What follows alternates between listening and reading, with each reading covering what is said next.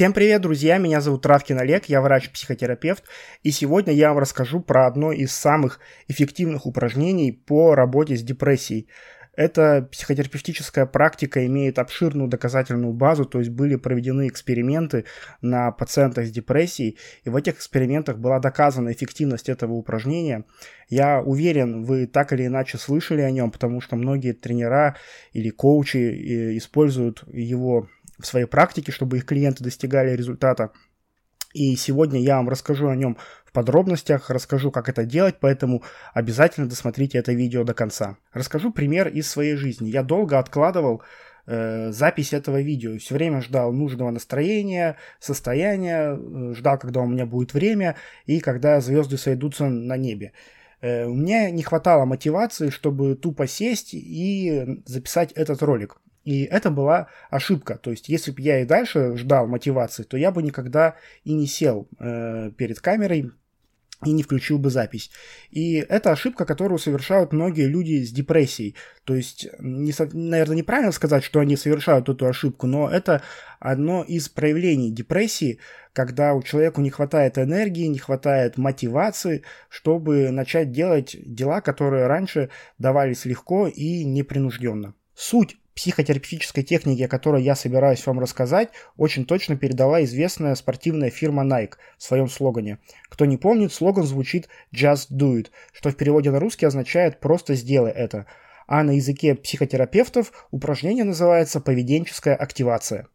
Один из симптомов депрессии – это ангидония, то есть невозможность получать удовольствие, испытывать чувство радости от каких-то привычных вещей – то есть человек в депрессии э, уже не получает того удовлетворения от похода в тренажерный зал, от э, посиделок в кафе, от просмотра кино, сериала и так далее. То есть если раньше, еще до депрессии, эти маленькие радости как-то э, приносили человеку удовольствие, то чем дольше длится депрессия, тем меньше хочется заниматься этими вещами, потому что, по сути, человек не получает того, что получал раньше. Со временем мотивация остается только на удовлетворение каких-то своих базовых потребностей.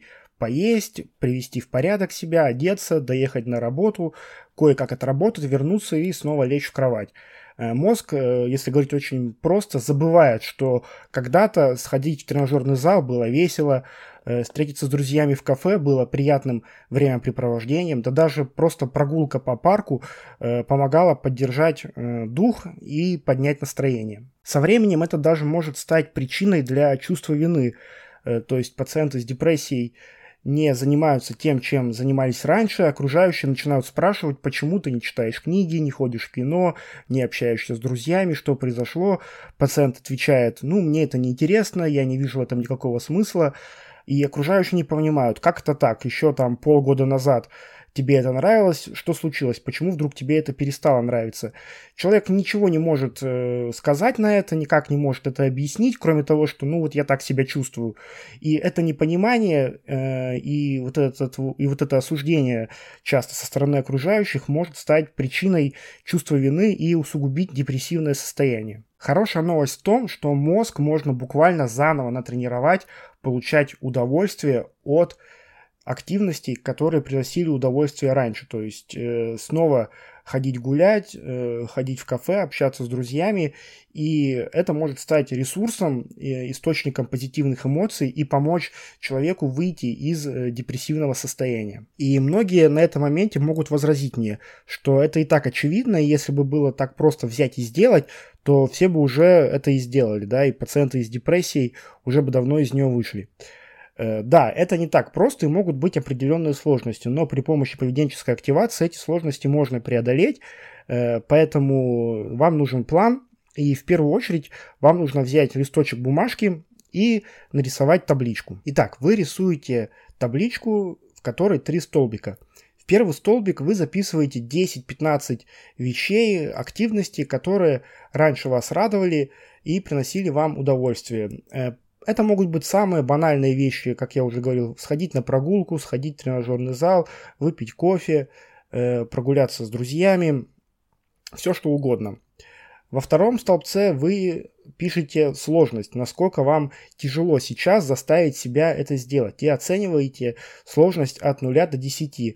0 это вообще легко, не надо себя заставлять, и 10, ну, это просто непреодолимо и невозможно даже представить, как э, я сейчас выйду на улицу и пойду гулять. И в третьем столбце вы оцениваете, насколько потенциально это может вас порадовать точно так же от 0 до 10. 0 э, это вообще никак не интересно, и это не э, доставит мне никакой радости. И 10, что это просто будет счастье, если я смогу заставить себя э, сделать это и заполняете эту табличку вот по такой схеме. Активность, какое-то действие, насколько это действие сложно выполнить от 0 до 10, и насколько потенциально это действие может вас порадовать и принести вам какие-то положительные эмоции. Если вам ничего не приходит в голову, то есть вы не можете придумать какие-то себе занятия, то посмотрите на людей, которые вас окружают, на родственников, опять же, друзей, знакомых, что они делают, чтобы себя развлечь э, Подумайте, насколько это может подойти вам, насколько это может порадовать вас. Э, поспрашивайте их, да, э, как они отдыхают. Э, то есть, если вам фантазии не хватает, то просто посмотрите вокруг себя, и, возможно, вы увидите какие-то дела, которые потенциально могут принести вам радость. После того, как вы составите эту табличку, заполните ее, у вас и будет план действий. И нужно идти от самых простых по сложности вещей к самым сложным. То есть, например, э, предположим, э, сходить э, с друзьями, с подругами попить кофе, это, скажем, будет сложно на 4 балла. То есть надо будет написать, договориться о встрече, выйти, куда-то поехать. И порадовать это может тоже где-то на 5-6. То есть, да, приятный разговор, может быть, скрасит вечер, но в целом настроение не поменяет. Ничего страшного, пусть это будет первый шаг – и идти надо как раз, как я уже сказал, от простого к сложному. Предположим, самое сложное для вас будет сходить э, в тренажерный зал. Это будет, скажем, там 8 из 10 по сложности, но если вы сходите в зал, позанимаетесь физкультурой, то вы почувствуете прилив силы энергии, и настроение поднимется э, до там, 10 Э, да, но сразу, опять же, идти в тренажерный зал не рекомендуется. Маленькими шагами э, от э, самых простых активностей мы двигаемся к самым сложным. И как подкрепление, да, мы получаем больше удовлетворения от выполнения каких-то сложных вещей. Кстати, в комментариях мы можем прямо сейчас устроить мозговой штурм, и каждый может написать э, несколько вещей, которые э, радуют, и может кому-то это будет полезно. Небольшой лайфхак э, для этого упражнения. Если вам тяжело начать, то вы можете использовать правило 5 минут.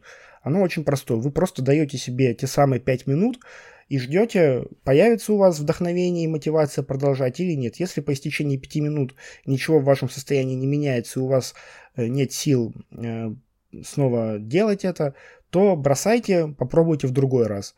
Если проходит 5 минут, и вы чувствуете, что еще 5 минут сможете этим заниматься, то обязательно продолжайте, потому что таким образом э, энергии будет становиться все больше и больше, и состояние будет меняться в лучшую сторону. Есть еще два важных условия, которых нужно придерживаться, чтобы упражнение э, дало нужный эффект.